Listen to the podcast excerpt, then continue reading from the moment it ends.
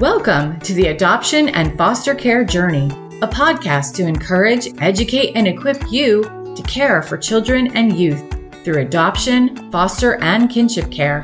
Hosted by an adoptive mom with over 22 years of kinship and adoptive parenting experience. She's on this journey with you. Please welcome Sandra Flack. The mighty man will become tinder, and his work a spark. Both will burn together with no one to quench the fire.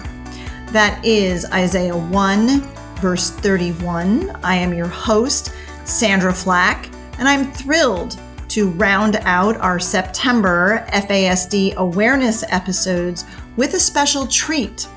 Recently, I had the honor of collaborating with several fellow FASD podcasters from around the world.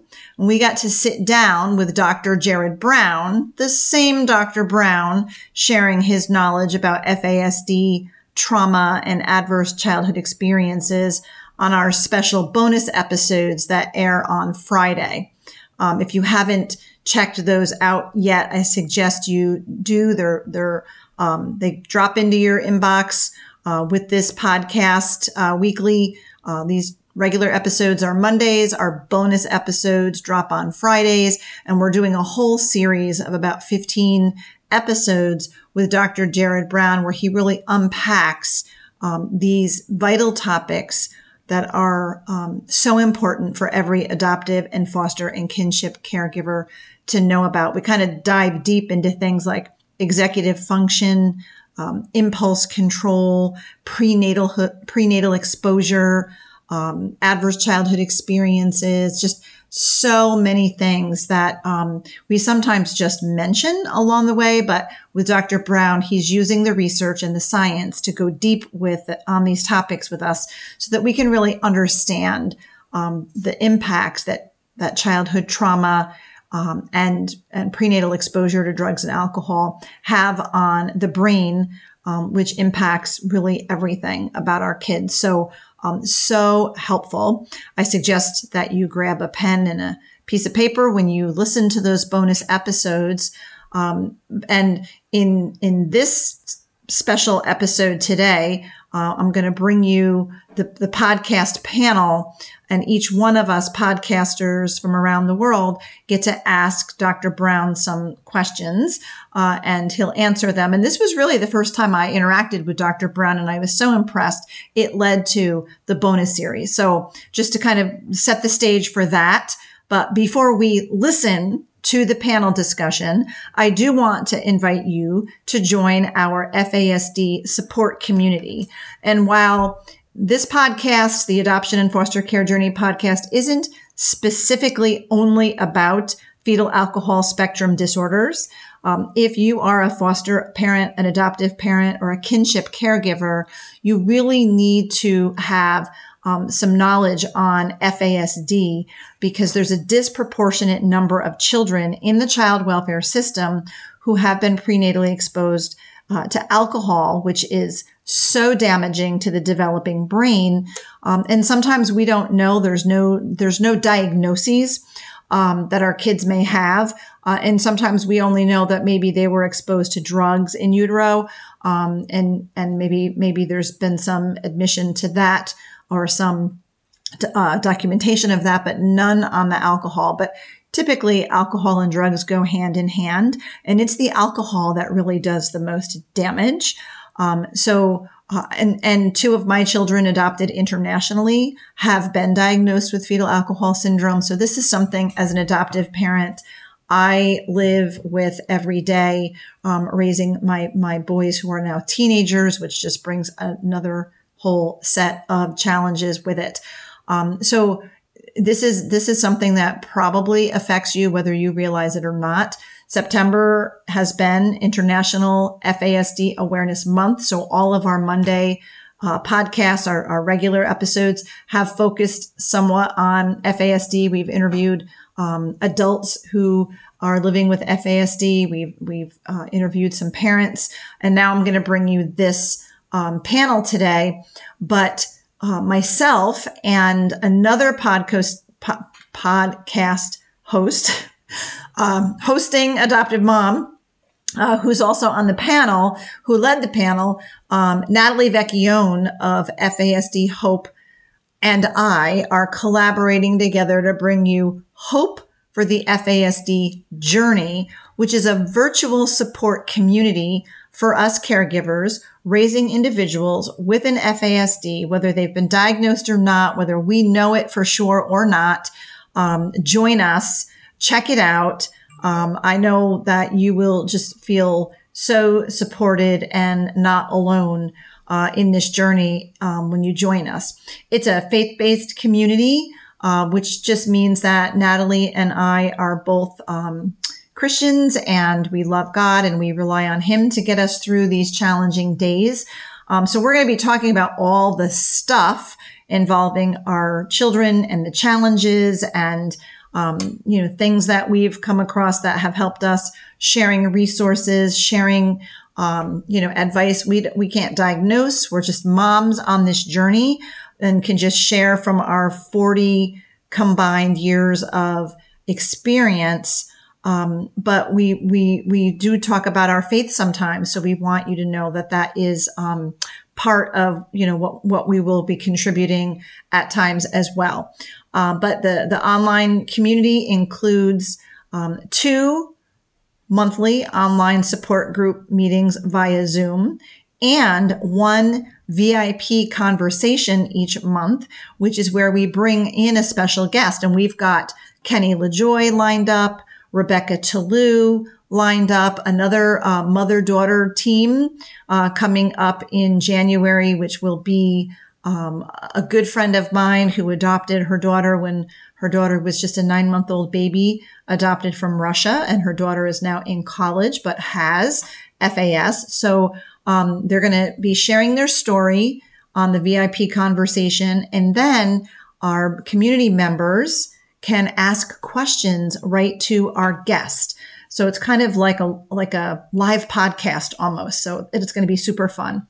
And we also have a private Facebook group that members will be able to um, use and interact with us and each other. And every Saturday, Natalie and I will take turns bringing you a video devotional, some encouragement for the week, um, right in that Facebook group. So a whole lot of support we're offering you. It is only $15 a month and you kind of have this full on all access to Natalie and I. Um, and all of um, these resources. So, for more details to learn um, or to learn about the community, to join the community, visit justicefororphansny.org backslash training backslash FASD, and we will include uh, the link in the show notes for this podcast so you can find it super easy. So I hope you'll check that out. Also, um, remember, as I mentioned at the top, our bonus episodes with Dr. Jared Brown, um, who specializes in trauma, FASD, autism, and so much more. Um, I'm recording a bonus series of episodes with him focusing on topics of particular interest to adoptive and foster parents uh, like I said, such as we've we've talked on prenatal trauma, complex trauma, attachment, FASD, screen time, inappropriate sexual behaviors, and so much more. Uh, these regular episodes that you're listening to today of the adoption and foster care journey drop on Mondays. The special series with Dr. Brown drops on Fridays, and you will not want to miss those.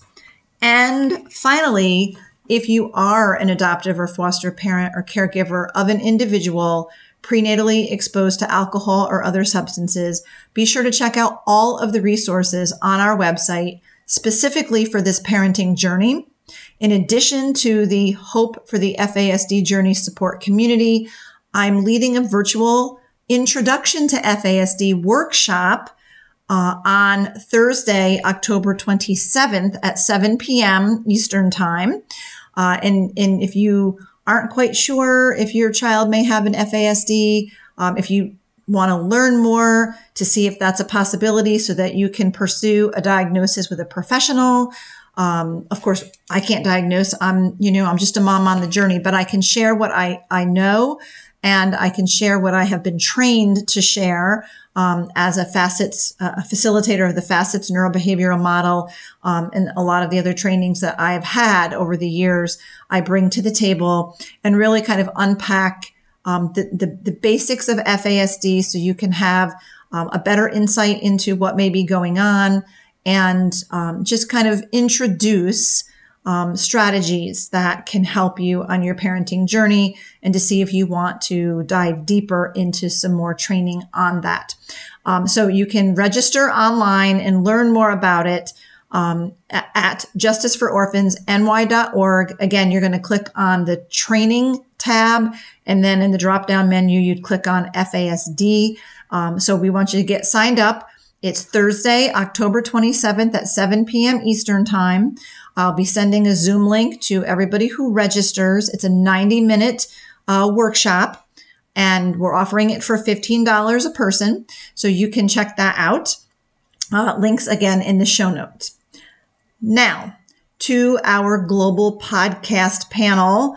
My soul sister, like I mentioned, Natalie Vecchione of FASD Hope, assembled this panel of fellow podcasters who are lighting that spark and kindling a fire around the world on behalf of the global FASD community. So listen in as Natalie and I, along with Kurt Lewis of the Pregnancy and Alcohol, the Surprising Reality podcast out of Australia, Gilberto, Gilberto Spencer of Wired Differently, Rewire Your Brain podcast, also out of Australia, and Robbie Seal of FASD Family Life out of Canada. Uh, we podcasters each present Dr. Jared Brown with questions uh, that are really, you know, on our minds, on our hearts to ask. So here is the panel discussion, and I will connect back with you at the end. So enjoy the panel discussion about FASD, a panel discussion with Dr. Jared Brown. Our first question is from Kurt Lewis. Kurt, I'm going to pass the baton to you. Hello. Yes, this is Kurt Lewis, live from Australia. Well, as live as you get from a recording. Uh, my first question is it's it's threefold question. It is an unfortunate fact that individuals with FASD are disproportion- disproportionately more likely to come into contact with the criminal justice system. It does not matter where a person may live. It, this is still a fact. I mean, earlier this year, you were, you, Jared, were the lead um, author in a research article titled Fetal Alcohol Spectrum Disorder and Confabulation in the psycho legal setting, a beginner's guide for the criminal justice for forensic mental health and legal interviewers. In this article, you stated once entangled in the criminal justice system, individuals with FASD are at disadvantage at every stage of the legal process. One of the examples you you give about this disadvantage during is during police questioning. You, police tactics may lead to confabulation and a false confession, as we know that confabulation occurs when a, um, when any person unintentionally fills a gap um, in their memory with information that's inaccurate. It's this can be something that occurred at a different time, or can be entirely imagined and false. And it's it's as we know, it's an unavoidable part of FASD. So my my question is threefold, if that's okay. But it basically boils down to how should um, professionals win the in the criminal justice system, such as police and lawyers, deal with people with FASD so they are not you know, do not give false information and are not further entangled. And how, as a society, can we protect uh, all the people with FASD from our criminal justice system? Yeah, you bet. Thank you, Kurt. Very, very important question. So, regardless of the individual who comes into contact with the criminal justice or legal arena, we want to ensure that the information being obtained from that person is accurate and truthful and complete and credible and coherent. When we start thinking about the deficits associated with FASD, unfortunately, we have to call all of those things into question. Why might that be the case? Because if we just look at the very nature of FASD and some of the cognitive impairments that can result, higher levels of impulsivity. So, a, a suspect, a defendant, a witness who has high levels of impulsivity may have a difficult time kind of putting on the brakes and pausing and really reflecting and thinking through their questions. Poor judgment, unfortunately, is very common among people with FASD. We know developmental immaturity. We know most people with FASD function several years younger than their chronological age.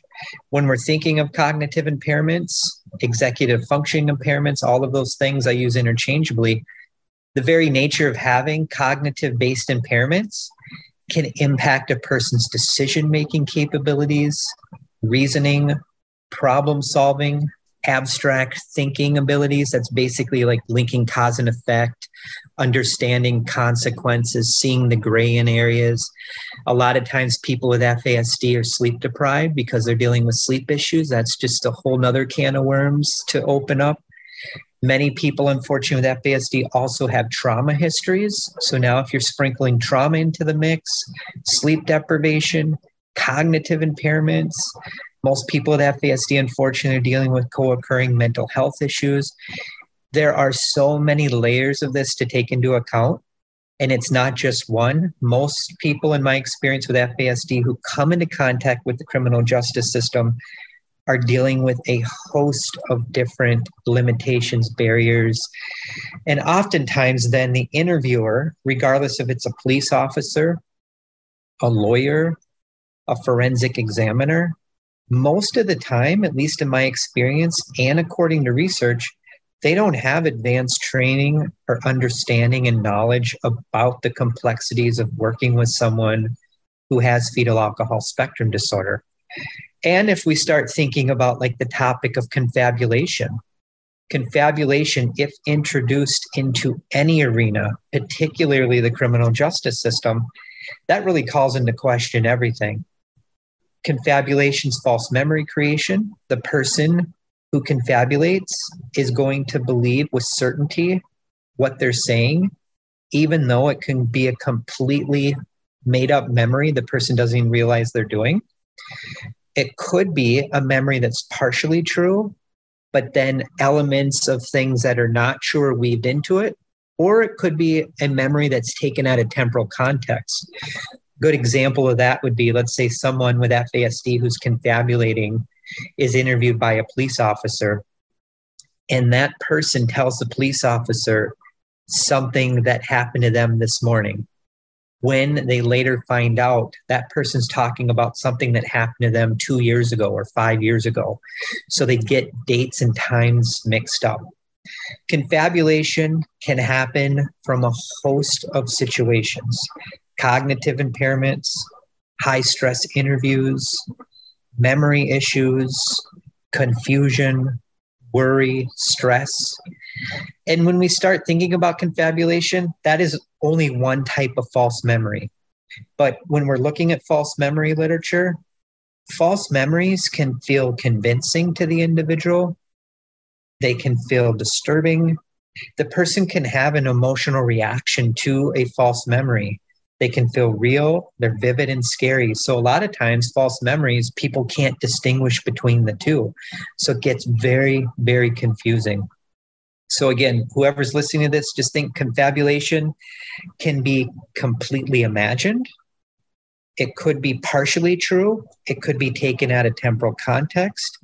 In some cases, it could be in, inspired by like popular media or social media. There's plenty of cases I've consulted on where the person is it seems like almost addicted to like social media. They're on online numerous hours a day. So they're starting to read all these stories. And now they start thinking what they're reading online or seeing on TV or hearing in a music video that's actually happened to them. So it gets very very confusing there's something also called source monitoring errors. I don't want to get too far deep in the weeds with folks, but it's another really important topic for us to be aware of when we're thinking about what we're talking about today. Source monitoring errors is when someone gets the source of their memory mixed up. Kurt, let's say you and I are walking down the street, we witness a car accident. If we have bad memory, if we're if our brains aren't working properly, we might go home and start watching TV and getting things mixed up. Did we actually witness that event or did we see it on TV? And then there's Was something it a blue called, car or red car or that too. Yeah. That's Yeah. basically the misinformation effect you're referring to. I would recommend people being aware of what that literature is too. Fascinating research. And a component of source monitoring is something called reality monitoring. Source monitoring, we get the source of the information mixed up. Reality monitoring is did we actually witness it? Or did we actually, was it a dream? So we, it's kind of reality based deficit. Sometimes it could be like rooted in like fantasy proneness. If someone has like a really overactive imagination. Worst case scenario, when confabulation is weaved into the criminal justice system unknowingly, it could contribute to false confessions, false alibis, uh, inaccurate witness testimony. So it has profound impacts on, again, all stages of the criminal justice system. Again, I wish we could spend all day talking about this topic, but when we're thinking about confabulation too, you got to understand the topic of suggestibility. Compliance is another big topic to be aware of. Acquiescence, gullibility, naivete, and even memory distrust. Memory distrust is when somebody doesn't really trust their memory and they go along with what other people are saying. Sometimes, when that person is in a position of power, that person would go along with that person who might have a uniform on because they seem credible, when in fact, maybe that might not always be the case.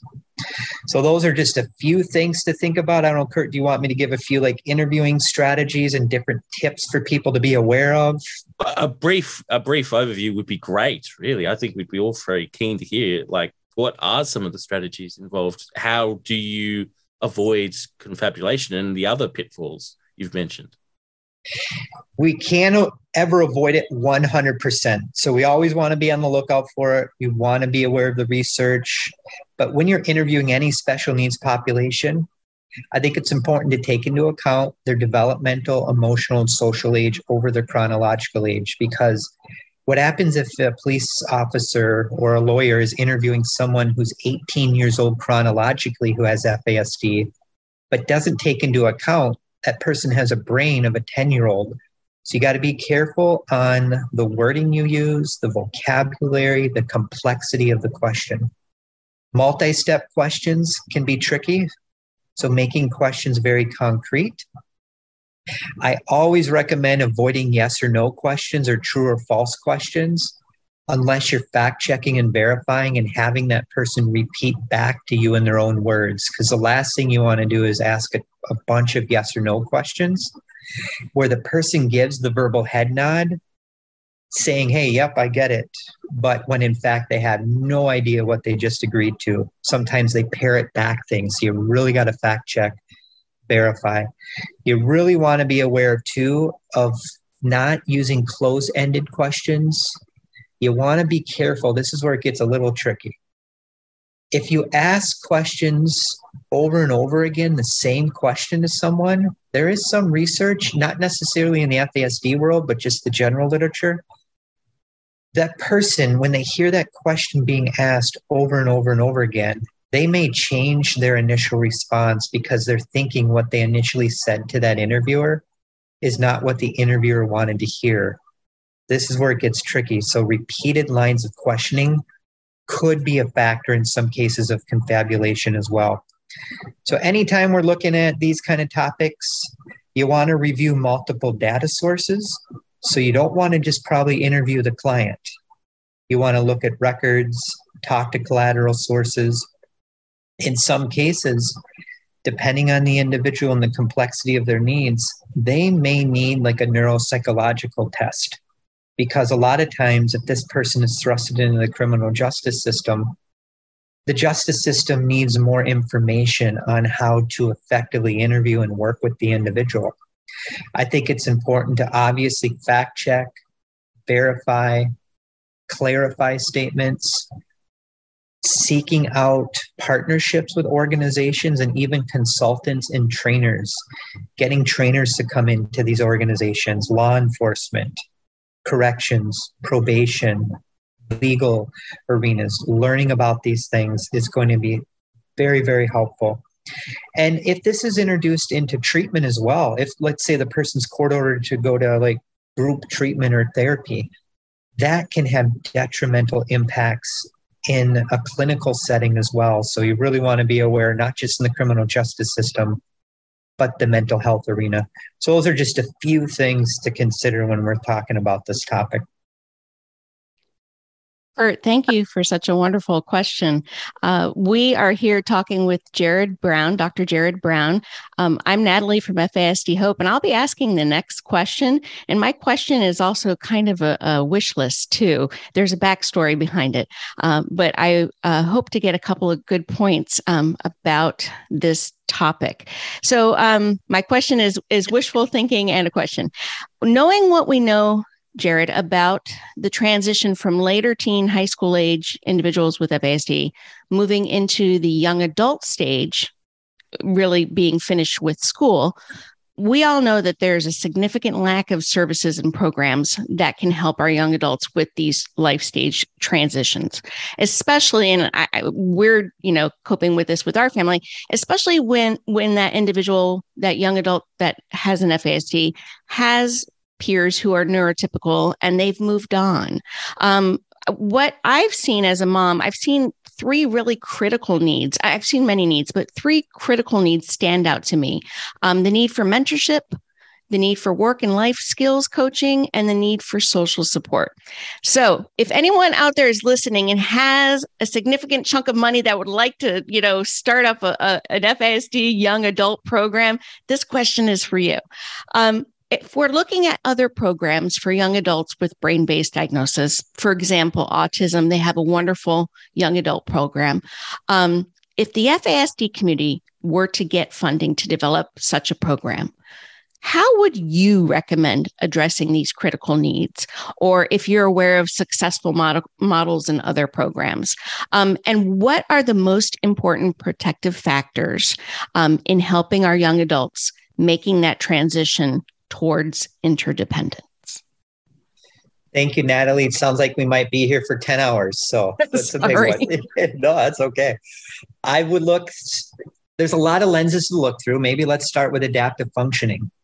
That is a huge topic to be aware of, especially when people are transitioning from like a K through 12 setting into college, work, whatever, more independence in some cases, people with FASD might have like an average IQ, but everyone with FASD is typically going to have adaptive functioning deficits. So, on paper, if we look at just their IQ score, that can be misleading. And I've seen this happen a lot where if you just rely on the IQ score and you don't take into account their adaptive functioning capabilities, that is one reason of many why so many folks with FASD slip through the cracks, particularly after high school. Adaptive functioning is real world application, social responsibility, social competence, daily life skills. How do you manage money? How do you take care of personal hygiene? Do you know how to pay your rent on time? Do you know how to get from point A to point B using public transportation? Do you know when to turn on the burner, when to turn off the burner, how to cook? I mean, those are all adaptive functioning skills. So we really want to look through that adaptive functioning lens. There's three areas of adaptive functioning that you want to be aware of. There's the social skill element of it, there's the practical skill element of it, and the conceptual skills. Those would be a few areas for folks to look into. When thinking of this question, Natalie, too, I really think it's important to understand comprehension. And unfortunately, at least in my experience, all too often, especially adults, most of my work's been with adults, but a lot of times they deal with comprehension deficits where on the surface it might be hard to detect that. Again if we're asking yes or no questions we're relying on like verbal head nods it can kind of give that false impression that that person comprehends what's going on. But when we think of comprehension deficits a couple questions always ask yourself are there deficits in like auditory comprehension? So if you're asking a question to someone does that person with FASD take in those words and does their brain make sense of it? Auditory processing. What about reading comprehension? Do they understand what they read?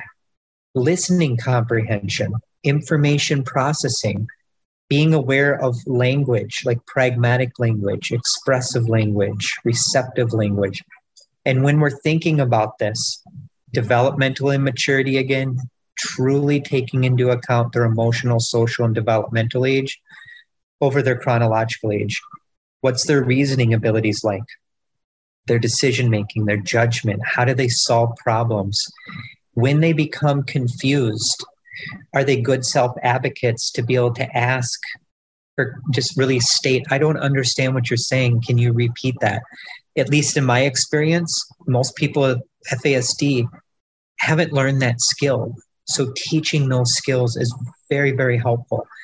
And regardless of whatever they're dealing with, whatever stressor, barrier, limitation, what are some possible contributing factors that could exacerbate some of these problem areas? Fatigue. I think focusing on getting sleep under control as much as possible, but also managing daytime fatigue. I can think of several examples before COVID when I saw people face to face They'd come into the office, they'd seem alert. Within 10 minutes, they were just shut down. They were so tired. They need more frequent breaks. Be aware of fatigue. Fatigue can be a trigger for full blown irritability, rage, all kinds of stuff. What kind of discomfort is the person dealing with? Not just emotional discomfort, but physical discomfort.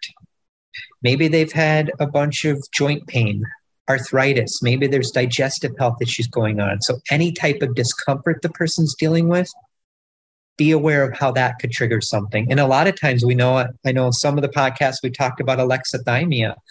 If someone's dealing with alexithymia and has a hard time putting their words and emotions and being able to process that, you as the clinician, you as the caregiver, you can visually tell the person might be uncomfortable and distressed, but that person may not be able to have the words to describe it. Hunger, overeating, undereating, blood sugar levels going too high, going too low, fear, anxiety, worry, frustration, sensory overload, any confusion. Those are just a few of the possible contributing factors that can get in the way of that person living a healthy, successful life. Through an adaptive functioning lens, too, I think we really want to take into account social scalability. A lot of the adults that I've worked with in lots of cases I've consulted on, the person has had a history of like social unawareness where they have a really hard time with perspective taking or understanding social rules or norms sometimes this can lead to higher incidence of becoming more isolated or more rejected from people. So, unfortunately, bullying and teasing histories might be a little more common. And if this is the case, sometimes the person may go inward and be dealing with more internalizing distress that can contribute to self esteem issues and shame and guilt. Those are toxic emotions that can get in the way of anyone being successful in life taking into account again comprehension and communication. A few other questions you want to ask yourself too. Does that person have a difficult time hearing words? There's actually some literature in the FASD world that there might be higher incidence of hearing impairment in this population. So, working with a medical health provider to rule that out. Just a lot of variables, a lot of moving parts to take into account. So, kind of on the the strengths based side of it, now we talked about a lot of the deficits. Focusing on strengths based approaches, I think, are very helpful. Capitalizing on the person's hobbies, their skills, their strengths, their attributes, their positive qualities. Really focusing on empowerment and encouragement, even hopeful thinking. Anything we can do to help promote confidence in the individual, self determination, really pro social decision making and helping that person learn how to become a more self determined person. Easier said than done, but if someone is, if we're trying to help someone become more of a self determined person, teaching them how to set goals more effectively how to make more pro social decisions, helping them see more options. I've, at least in my experience, a lot of people at FASD are black and white, helping them start starting to see the gray in things. If they have all or nothing thinking, working on those things. All or nothing thinking can be very problematic. And really focusing on positive self talk too, I think, and gratitude and optimism and resilience and those kind of things. But at the core of becoming like a self determined individual, promoting choice making, decision making, problem solving, self advocacy skills, more self awareness, and even focusing on self management and self regulation are just a few things to take into account. Natalie, any do you want me to go a little bit deeper into some of these things? I I don't know about my friends, my podcasting friends, but I have a notebook that I keep for notes whenever Jared's on our show because Jared, you're just such a wealth of information. So no, this has been fantastic. And now I'm going to go try to find somebody that we can start some type of program. My friend Gilberto Spencer actually has a great follow up question to my question. So I'm going to pass the microphone to Gilberto Spencer of Wired Differently. Gilberto, what's your question? Thanks, Natalie. Hi, Gerald. Hi, everybody. Hey, Gilberto. Gerald, it's good to talk to you again. My question, yeah, it's it's um, a follow up question from the one that Natalie uh, just asked you, and is why do you think that medical providers never never mention coaching approaches as part of the strategies that will help us because I just happened to the same way I found out FSD uh, at, at, at, a at, at a later stage in my life, just by coincidence and by trying to put things together, is the same way that I I found out coaching. And for me, it has been so helpful. I have improved and and I always advocate for coaching approaches. And I know that you are also a fan of executive con- executive co- coaching, executive functioning coaches, and uh, improve of metacognition. But in my journey, and I think it's the case for many of us, I saw many specialists, all types and kind of doctors that you can think of, but no one ever mentioned uh, coaching approaches. Why do you think is that medical providers never mention this? Is this part of the um, maybe they don't know about it? Maybe they don't. I mean, why? Why do you think it's not? Is it is it is it not on the radar? What do you think is the case, or it's happening here? Because I I think it'll it'll it can make a huge difference. And before you answer, I want to second also like what Natalie said. If we could, if we could create like a program where we um, teach this, it'll be amazing because I, I can talk from my experience. It is the best thing that we can do. Well, thank you for the fantastic question. I personally think that most medical health providers do not receive training in FASD, or if they do, it's just a brief mention in med school. I, I know there's a study, I don't remember when, it's been several years ago now, where I think the study found that med school talked just briefly about FASD. So it's not on the radar, for one. I know that medical schools are teaching more about autism so I think what happens in some cases, people with FASD obviously look like so many other types of disorders. They're oftentimes misdiagnosed. I think for medical doctors too, they're looking through a different lens and they're look they don't think it's not on their radar like referral to an executive functioning coach. Now, however, there are some providers there are some programs now that are moving more in a integrative behavioral health model a whole person holistic model. I'm actually developing a whole series of trainings for an organization in the united states where we're going to be talking about integrative behavioral health. I love that field of study.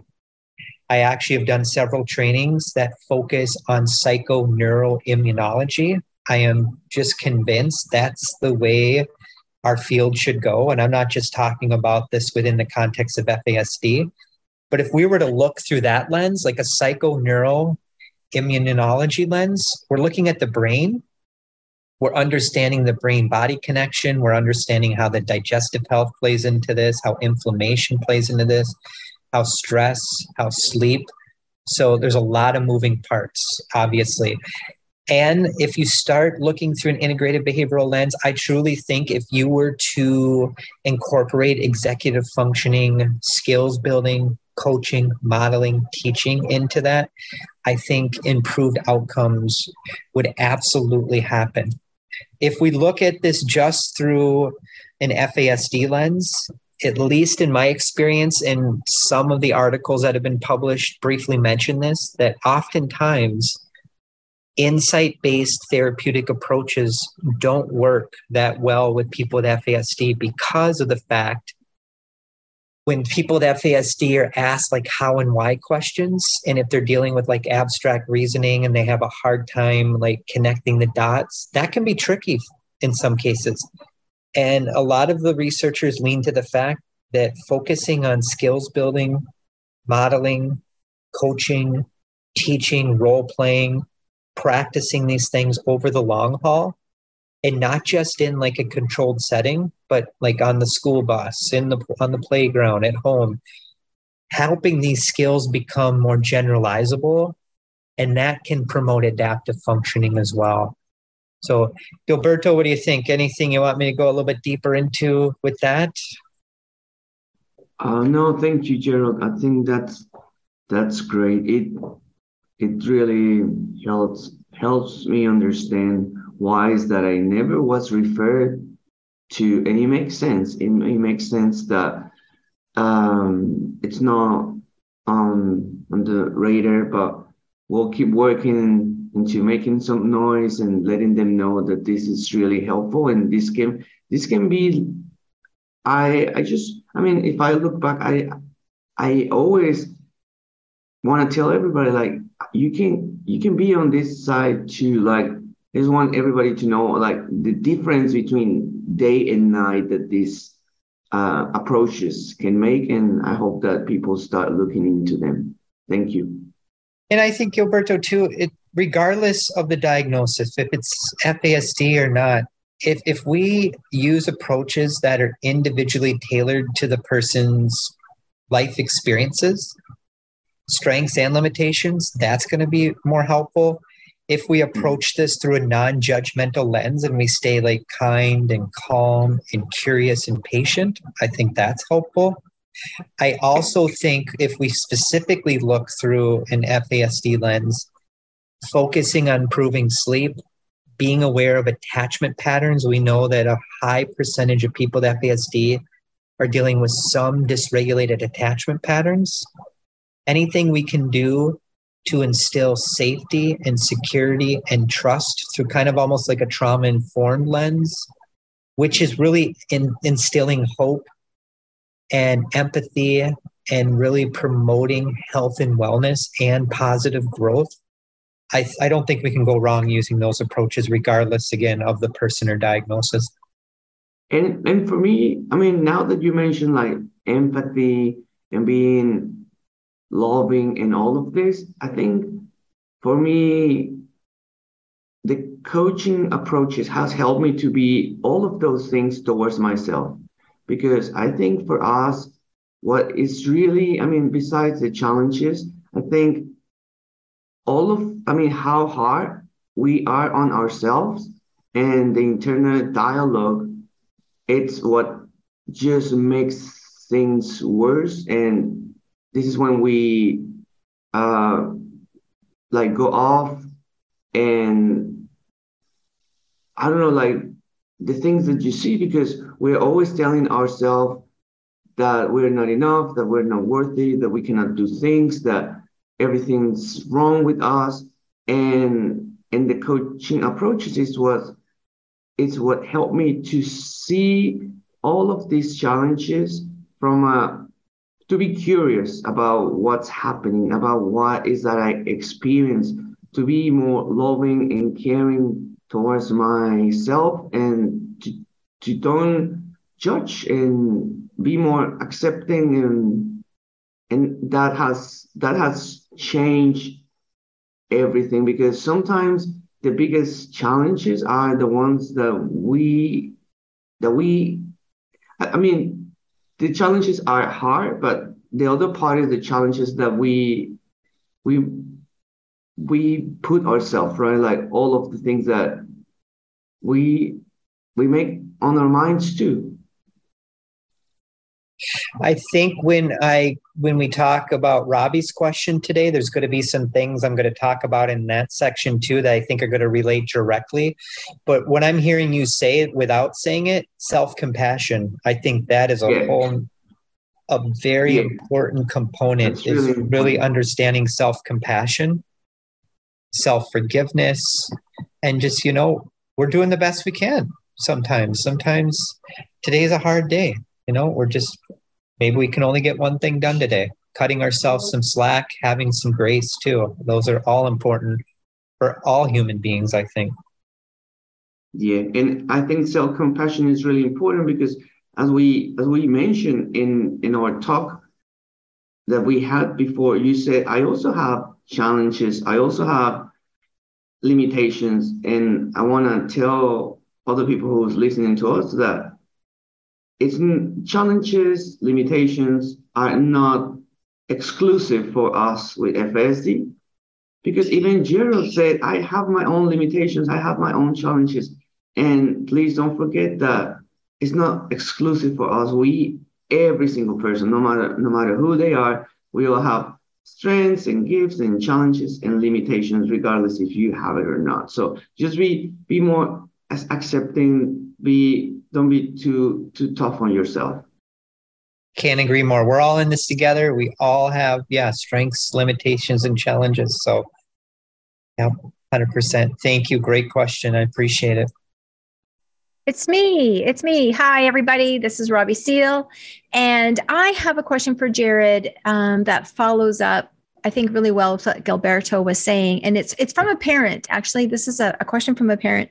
Before I get into that, let me just um, piggyback on what Gilberto was saying um, Gilberto, I have challenges every day, my friend. Even today, I couldn't even find the question I wanted to ask on the podcast. I had to ask Natalie, what the heck was my question? So I have mm-hmm. memory challenges and I have challenges finding my own emails. So, you know, the struggle is real, guys, and so is success. so here we go. Jared, my friend, this is a question from a parent. And she wrote to me, Hey, Robbie, I was wondering if you have any good strategies to share about behavior. Our foster son gets very frustrated when he does not get the answer he's looking for. Let me just say, all parents, caregivers with kids with FASD feel this every day. Anyway, and he needs to get the answer many, many, many, many times from everybody who's in the room or in the car or anywhere he is. And he's only three years old. He yells and he talks louder and louder and louder. And if we don't understand, he starts crying hysterically. Jared, any insights? Maybe let's let's look through a lens of rumination and catastrophizing starting out. I see this all the time. So rumination it's a problematic thinking style. We all have it from time to time. Chronic sleep deprivation, in and of itself, can contribute to rumination, a lot of things. So, if somebody ruminates, they have a tendency to fixate on the negative a lot of times or like they fixate on the negative emotion and that thought gets stuck in their mind and it it's almost like a snowball effect. I've seen this happen a lot with some adults with FASD where it may start out small and within minutes or hours it's just grows and grows and grows and grows. So it's really think of it as a stress magnifier in a way. So if we're talking about like rumination, it's just fuel on a fire that's already kind of burning. So we got a small, smoldering fire. Rumination poured onto it just amplifies it. Worst case scenarios, it can impair thinking. It has a negative, it can have a real negative impact on relationships with other people. It can get in the way of problem solving. Rumination, in and of itself, has been shown to increase anxiety and depression and contribute to increases in sleep problems to name a few. catastrophizing and rum- rumination oftentimes go hand in hand, but catastrophizing, think of that as like a cognitive distortion or a thinking error where the person has like irrational thinking. So sometimes you might see the person catastrophizing by thinking the worst case scenario, and you, as the parent or caregiver, don't have any idea how that person came up with that idea. Like you're just not seeing it through their lens. And this can lead to higher levels of fear, anxiety, worry, hopelessness, confusion. And all of those things can be an accelerant. In some cases, have you ever, do you have a child or an adult with FASD who struggles with motivational deficits? There might be some connection between rumination, catastrophizing, and some of these things that could get in the way of motivation. And it can get in the way of that person having a positive view of the future. And then this stuff can trickle down into more self blame, where maybe the person doesn't articulate that they're dealing with a lot of self blame, but they have a tendency to now self criticize. They might be even really highly sensitive. So it's like walking on eggshells in some cases around that person feelings of incompetence can creep into there. Feelings of like self-doubt. This can really impact assertiveness and it can be a potential factor for increases in vulnerability and victimization. And unfortunately we know all too well that people with FASD are highly vulnerable. And unfortunately if you believe what the research says a high percentage do become victims of crime and other things throughout their life when we're thinking of this question, Robbie, I think I like to look through a self regulation lens as well. How does that person manage emotion? Just ask just some open ended questions, just looking at patterns. When they have these emotions, how do they express them then?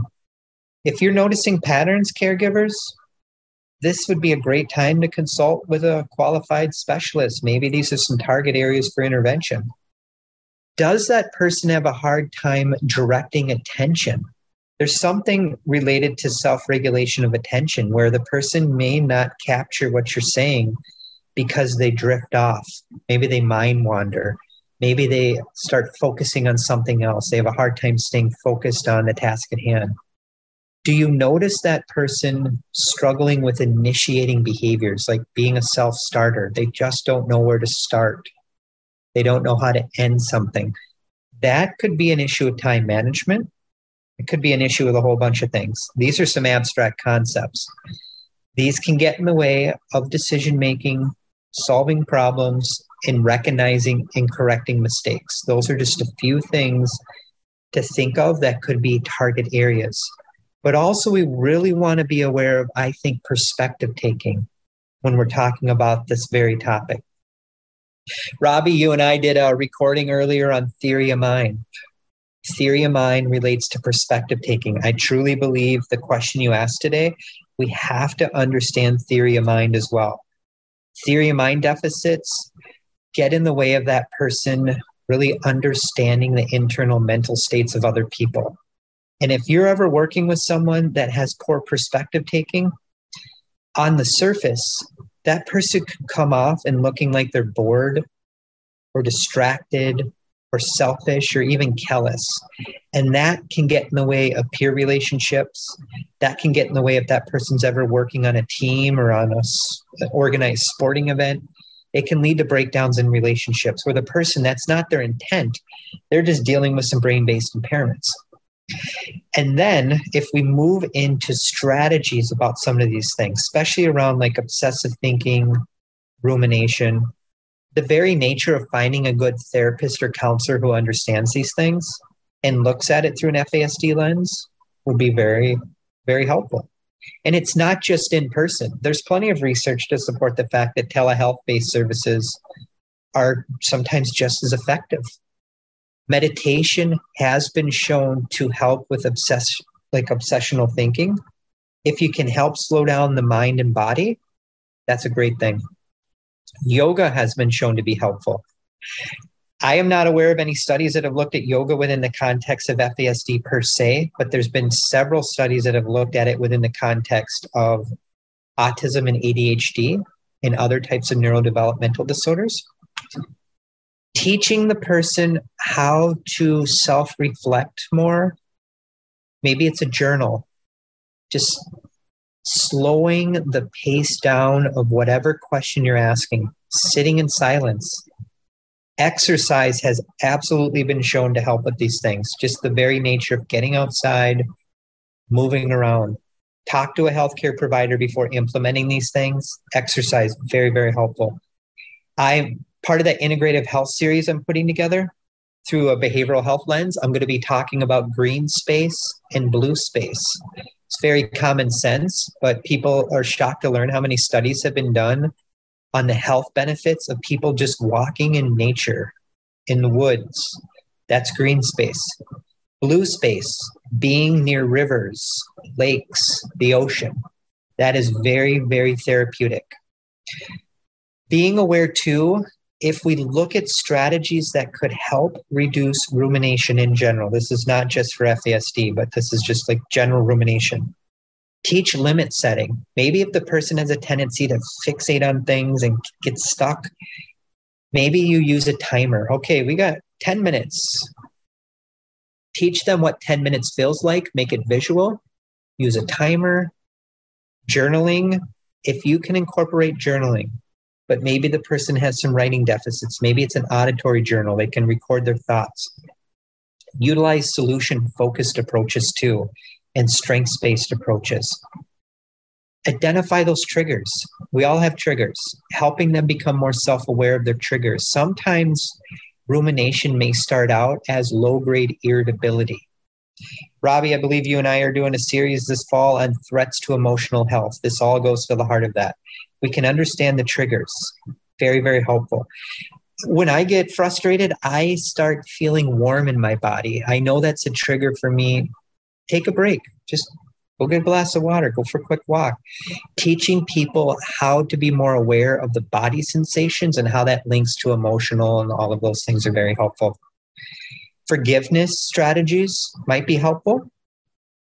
Helping them transform like self defeating thoughts into more positive thinking actions, helping them kind of rewrite the story as well, I think can be very, very helpful engage the support system, get the support system on board, educate them, helping them and just be kind, calm, patient, curious. All those things are very helpful. And if you dig deep into this literature on rumination, you're probably aware of like thought stopping techniques. So if the person gets stuck on something, how do you switch their brain over? Easier said than done, but sometimes reading a book can help, watching a movie, listening to their favorite song, playing a game, doing some sort of musical instrument. I can remember I consulted with a group home last year. The client had FASD and had some profound behavioral problems. Uh, what we found helpful for this person, obviously, they got it cleared with their medical doctor. This person really enjoyed equine therapy. This person also really enjoyed going swimming with their staff at the Y this person also enjoyed doing planks. That helped shift her brain from all of this negative energy and it got it away. So everyone's individualized. These are some general just strategies that I've found helpful. And I guess the one other thing I would I would say with this too, disconnect from the screen. The screen, I just believe, is just so toxic if we are on it too many hours a day. I can feel in my body if I'm sitting up late at night watching TV again, I don't sleep well at night. If you disconnect and just decompress, let the mind and body decompress, I think that's helpful for anything. And I do think that helps provide more clarity and insight and wisdom for that person as well. Robbie, do you want some more strategies? I can go a lot deeper if you'd like. I'd love, thanks, Jared. I'd love to ask a follow up question to what you were saying. And of course, like Natalie, I'm taking ferocious notes and I, I don't turn the page. So it's all scribbly, scribbly, scribbly. I have to decipher it later. But well, I hope you my... can read your writing. maybe, maybe I can. Again, I have deficits. um, I have a follow up question, and that is I, I love what you're saying. I can, I can put that into my life and as it relates to my uh, kids who um, g- get stuck in thoughts and catastrophize and that sort of thing. I want to bring it back though to this mom with this three year old in the mommy van driving everybody crazy, asking the same question over and over and over again. Um, and, and I can see some of the strategies you've mentioned here as being effective, um, such, a, such as um, thought stopping behavior. Also being aware of is this child uncomfortable? Or is this a, a, curiosity? Or maybe this is is this child's mind wandering? So that's what i was thinking. That, that's that's where i think we could have some strategies. And and just how does this relate with also perseveration? That like you said that stuck thinking. Um yeah in the like in the mommy van um talk about distracted driving. Like that's a challenging space to be when you've got multiples and then you got multiples with fasd um, you can ask the rcmp officer who stopped me when i was driving too fast because again distracted driving with multiples with fasd um, but what can we do in the minivan? Well we might offer a snack. We might ask a follow-up question right jared? Like how do we change this behavior? My son used to always ask the question do you have a dog and the person would answer no. And then the, his follow up question would be, well, what's your dog's name? And then if he didn't get a satisfactory answer, he'd ask, do you have a dog? And this would go on over and over and over again with every person he met when he was three and four years old. Jared, how, how do you respond to, you know, do you have a dog and what's your dog's name? When the answer is no. Well, I think first and foremost, safety needs to be taken into account. So if things get a little too stressed in the van, pull over, take a break, even if you're running behind safety number one. So when we're talking about young young kids in general obviously their brains aren't developed. So art coloring play-doh something in the hands uh, a younger child like that may truly benefit from working with like a sensory processing specialist or occupational therapist where then that professional can teach that caregiver different strategies. So engage the, the senses, I think, is going to be very, very helpful. Could that child be communicating an unwanted need in the moment? I'm only this, I'm not giving any medical advice here, but here's something to think about. In some cases, could the person be dealing with an undiagnosed food allergy where they don't even know that maybe that person had breakfast that morning. I'm just giving an example. Maybe they had cereal and they have a food allergy to milk. No one's ever connected that dots, and that child is in such digestive discomfort. They can't name that. Working with a nutritionist, ruling out food allergies, food sensitivities. Could there be an undiagnosed sleep disorder that no one really thought of? Ruling out things. That's where I think it's always important to take a holistic view and stay very, very curious in those moments because there's usually more than one reason why these behaviors happen. Those are a few things to think about. As the person gets older, I'm sure some of you are familiar with like scaffolding interventions. Not a lot of literature in the FASD world, but you will find that come up a little bit specific in FASD. But scaffolding interventions are really breaking down like learning opportunities into smaller, digestible chunks. Not multitasking, maybe it's starting with the easiest task first. Scaffolding interventions also use like different tools and resources and supports and structures. Maybe one example if you have someone with FASD and they're dealing with some auditory or visual processing deficits and you're trying to teach an intervention, they might do well with not only talking about it, but demonstrating it, having a picture, maybe it's having a video. I consulted on a case with a group home. I gave them a recommendation. If you want to teach a skill, find a short video on YouTube that is talking about that skill. Show the video to the person, talk about it, break it down, demonstrate it in the group home, demonstrate it outside, demonstrate it in the community and do it over and over again in multiple settings. This scaffolding intervention should be collaborative in nature. So you want to kind of have a bottom up approach where you don't want to come in heavy and like kind of try to be the the hot-handed person. And for caregivers, this is easier said than done. Stay regulated. Your child is always observing you. If you're driving and you're distracted and you're on your phone, your child is watching that. If you become angry and start talking loud, parental self regulation is so, so important. So those are just a few other things I would recommend or suggest. How about instead of recommend, suggest? Jared, thank you so much. And now I'm going to turn it over to my friend Sandra Flack. You're welcome. Yeah. Yeah. Hey, I, I was engrossed in Dr. Jared's answers uh, to Robbie's question, especially. So I was I was taking notes as well. Um, and so my question, I, I'm a mom of several adopted children uh, who came from traumatic backgrounds, uh, adopted internationally, spent time from birth to formative years in uh, orphanages, uh, diagnosed with F- with FAS. Um, so I have found myself at times, and my listener base from my podcast are also adoptive and foster parents. Uh, so this question comes up a lot when we're dealing with certain behaviors, trying to kind of decipher: is this trauma? Is this you know from from adverse childhood experiences? Is this FASD? Like, what is the driving force behind the behaviors we're seeing? And I oftentimes just assume it's sort of a combination of all of them thrown in together.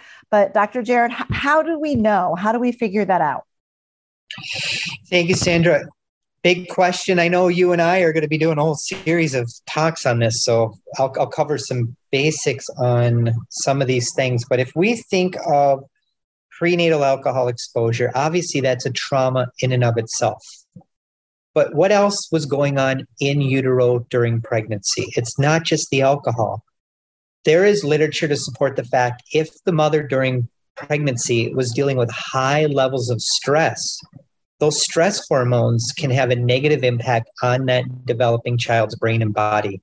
So we need to be aware what else was going on in utero. High levels of stress, maybe tobacco use, maybe there was poverty, homelessness, food insecurity, malnutrition.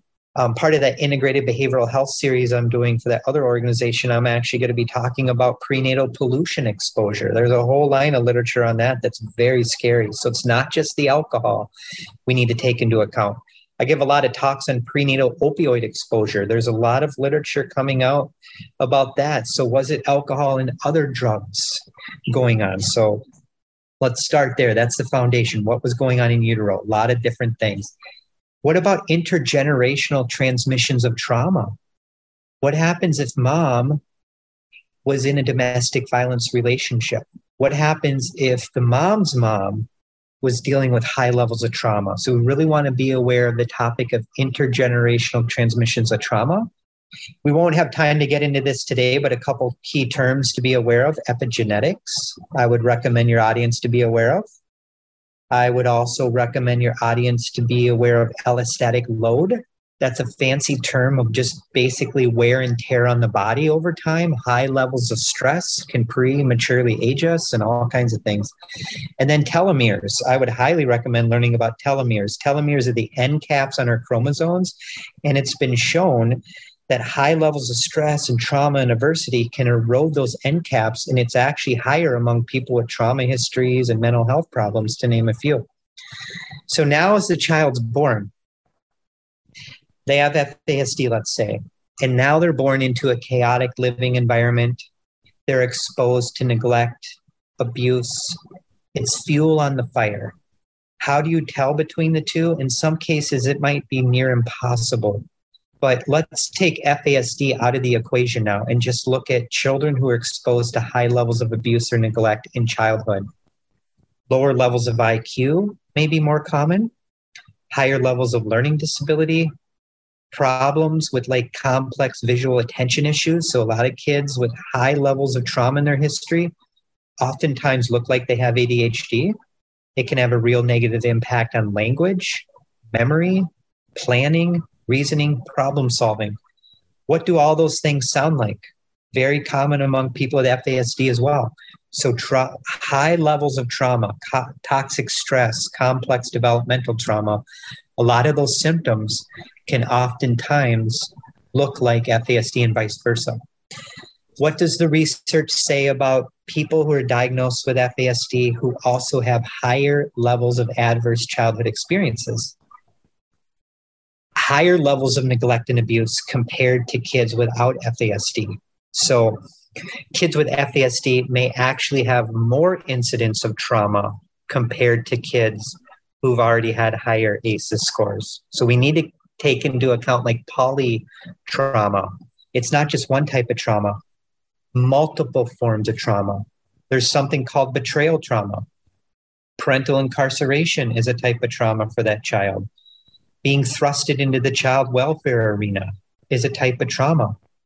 Higher levels of empathy deficits have been reported among people with FASD who have higher incidence of trauma, higher incidence of behavioral difficulties, so more likely to be diagnosed with ADHD, higher incidence of verbal and nonverbal communication challenges and working memory problems, and lower levels of inhibition. Inhibitions are internal parking brake or pause button. So FASD plus high levels of trauma have been shown to exacerbate those situations. Going a little bit deeper into this, Sandra, higher incidence of mental health challenges. So I would encourage any provider who's working with children who has all of these unexplained behavioral problems, tons of mental health diagnoses, to become FASD informed. Maybe the child doesn't have FASD, but if you become FASD informed and you utilize these approaches, I truly believe FASD informed approaches are helpful for any human being. Higher incidence of social challenges are reported among people with FASD and trauma histories. We know FASD in and of itself, obviously, they're going to be dealing with social impairments. It's just fuel on the fire. They might have more avoidance in social relationships. I believe, don't quote me on the number, I think there's some studies that point to the fact around 70% of people with FASD also have insecure attachment patterns. There's two reasons for that. Some research has found that the very nature of prenatal alcohol exposure can damage parts of their brain responsible for attachment. When you study attachment, I would encourage your audience to also learn about oxytocin, fascinating topic. But then, if the child is also dealing with lots of abuse and neglect early on in life, that in and of itself can fracture that attachment pattern. So, anyone working with someone with FASD I think would benefit from not only using like a trauma informed care approach, but also attachment based interventions. And on top of that, I would also put sleep kind of strategies. Almost everyone with people with FASD have sleep, and almost everyone with extensive trauma histories have sleep issues. You combine those two, I'm not saying 100%, but almost 100% of people are probably going to have some form of sleep issues. So getting sleep under control, very helpful, and becoming executive functioning informed would be a few things. Mm-hmm. Sandra, I've consulted on a case last year. The person had confirmed FASD and a horrific trauma history, lived in group home, had a tendency to have higher incidence of maladaptive behavior. I'm pretty sure this person, just based on behavioral patterns, can't say with certainty, was dealing with theory of mind deficits and alexithymia, to name a few. So, this person had a tendency to deal with rage control issues, physical aggression on themselves and others, had a high incident of dishonesty and confabulation. It gets confusing because we know confabulation, false memory creation, but in some cases, the person with FASD may also have a history of lying. And then that lie gets so distorted in their memory, they lose track of did they make that up? And it kind of almost turns into confabulation, gets really tricky. I'm telling you all this because this person had a history of elopement behavior, running away, running into traffic, jumping out of moving cars, very, very dangerous behavior. And I believe, just in my opinion, obviously the FASD was a critical component, but all of the trauma in childhood dysregulated that person's self regulation capacity in the brain, as well as their ability to like view the world as safe. What we know from people that have fractured attachment patterns, sometimes they'll view safe situations that we all see as safe as very scary And there's something called hostile attribution bias that I recommend your audience to be aware of, which we can dig into at another time. Those are a few things to think about. But if you're working with someone that has elopement behaviors, especially with FASD, I would recommend looking through a trauma lens, attachment lens, and some of these other lenses too. Sandra, do you want me to go any deeper into any of those things? Oh my goodness, I think we could be here all day if we did. Um, I'm, I know I'm learning so much and it, it just rings so many bells because before I knew a whole lot about FASD, my husband and I got um, trauma training and, uh, you know, through Empowered to Connect and Dr. Karyn Purvis and the Connected Child. And we were learning all of that and applying that. And that, while it did help, we realized there was something more going on, which was the FASD. Um, so I was glad to hear you say that those um, trauma competent uh, parenting strategies, uh, connection and whatnot does help, and it does help. Uh, but I know I can't wait to have you on my podcast so we can really dive deep into the series and dig into all of this. But this was so helpful. Thank you so much. Absolutely. One thing I forgot to mention uh, Robbie, I think you and I did this podcast on the HPA axis. When you are working with someone with FASD, and when you're working with someone with profound trauma histories, and then when you combine the two, you're probably going to have some HPA axis dysfunction. The HPA axis, the H stands for hypothalamus, the P stands for pituitary, and the A stands for adrenal axis. This is our brain's main stress response system. When that becomes dysregulated or damaged, it is linked to a host of physical health issues, mental health issues, behavioral health issues. Sometimes you might hear you some I'm sure some of you've heard like adrenal fatigue. There's controversy if that really exists. It's really HPA axis fatigue. I've seen this happen many times. After they calm down, after they become regulated, they look back on it and they say, I can't believe I did that. I'm so embarrassed. Their, intent, their brain just was on overdrive. HPA axis dysfunction, highly, highly recommend looking at that and learning some interventions. Taking a look at the podcast Robbie and I did, and Sandra, I can weave that into some of our talks on trauma. It's a fascinating topic. It is our main stress response system. It relates to like cortisol secretion in our body and other kind of neurohormones. It's our kind of our main hub in our brain that plays a huge link in our endocrine system and it links to our gut. And our gut has a bidirectional communication with our brain. Not to bore you guys, I would recommend learning about the vagus nerve as well. Just fascinating and polyvagal theory. So those are a few things. All of those things are like graduate courses in and of themselves. But if you can learn the basics, a lot of good videos on YouTube, lots of websites, countless journal artic- articles have been published on the topic. And there's actually a handful of studies that show that prenatal alcohol exposure does damage parts of the brain that are linked to that HPA axis as well. This has been an amazing panel discussion. Oh my goodness. I think people will be listening to this episode repeatedly because there is so much information, so such a wealth of information from Dr. Jared Brown. And um, Robbie and I were texting each other during this episode, and we're like, this has to happen again. We need to do this again. This is a wonderful panel discussion. So, everyone listening, um, please listen to Dr. Jared Brown on on our respective podcasts and look we'll look forward to having more panel discussions with Dr. Brown because again you can understand why he's a favorite guest with so many of us um, and uh, who will be a favorite guest of those who haven't um, had him on their podcast already. So Dr. Jared Brown, thank you so much today for being on our panel discussion. Thank you, everyone, for this fantastic conversation. Jared, I learned so much, and you all asked such fascinating questions. I think we just got a whole semester's worth of learning crammed into one hour. Thank you, Jared Brown, and thank you guys all for your very thoughtful questions. That was really wonderful. Thank you. Thank you, everyone. Yeah. Uh, oh, by the way, pregnancy and alcohol, surprising reality, Sandra. Fantastic podcast, Kurt. Yes, absolutely. I will check it out. Please do.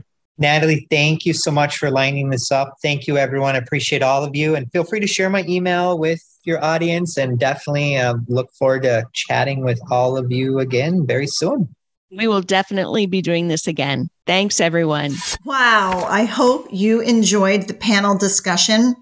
This conversation, like I mentioned, inspired our bonus episode series, What Every Adoptive and Foster Parent Needs to Know About Trauma, FASD, and Adverse Childhood Experiences. I hope you will check those out if you haven't already. Uh, and I just thank you for listening to this episode of the Adoption and Foster Care Journey. Um, be sure to check out our website for all of our trauma and FASD resources. As I mentioned at the top, uh, you can go to our website, justicefororphans.ny.org, to learn more. And you can check out my family's kinship and Ukrainian adoption story in my award winning book, Orphans No More A Journey Back to the Father. It won a Golden Scroll Award for Memoir of the Year, which I'm still on cloud nine over um, and just so honored by. Uh, so you can grab a copy wherever you buy your books. If you order from Amazon, hey, go back in after you read it and leave me a review. I would greatly appreciate that. If you would like a signed copy from yours truly, um, I'll sign a copy, include a special gift bookmark, and mail it to you myself. Um, you can just order those off of my website, sandraflack.com. I'd also like to give a shout out to our business sponsors, Trinuclear Corporation, Bishop Boundary Construction, National Bank of Coxsackie, and Cullinan Insurance Agency these businesses care about children and families in crisis, and they help us at JFO do what we do. If you enjoyed the show, be sure to let us know by subscribing and let your fellow adoptive and fostering friends know so that they can listen and be encouraged and equipped for the journey also. You can find Justice for Orphans on Facebook and Instagram and myself, Sandra Flack, on both platforms as well. I hope you will look us up and follow us. I'm so grateful that you spent your valuable time with me today. I am thrilled to have you along for the journey. Thank you for listening to this episode of the Adoption and Foster Care Journey podcast, brought to you by Justice for Orphans. We hope you were encouraged today. Please be sure to subscribe to this podcast and leave a review and share it with your fellow foster and adoptive parent friends so they can be encouraged too.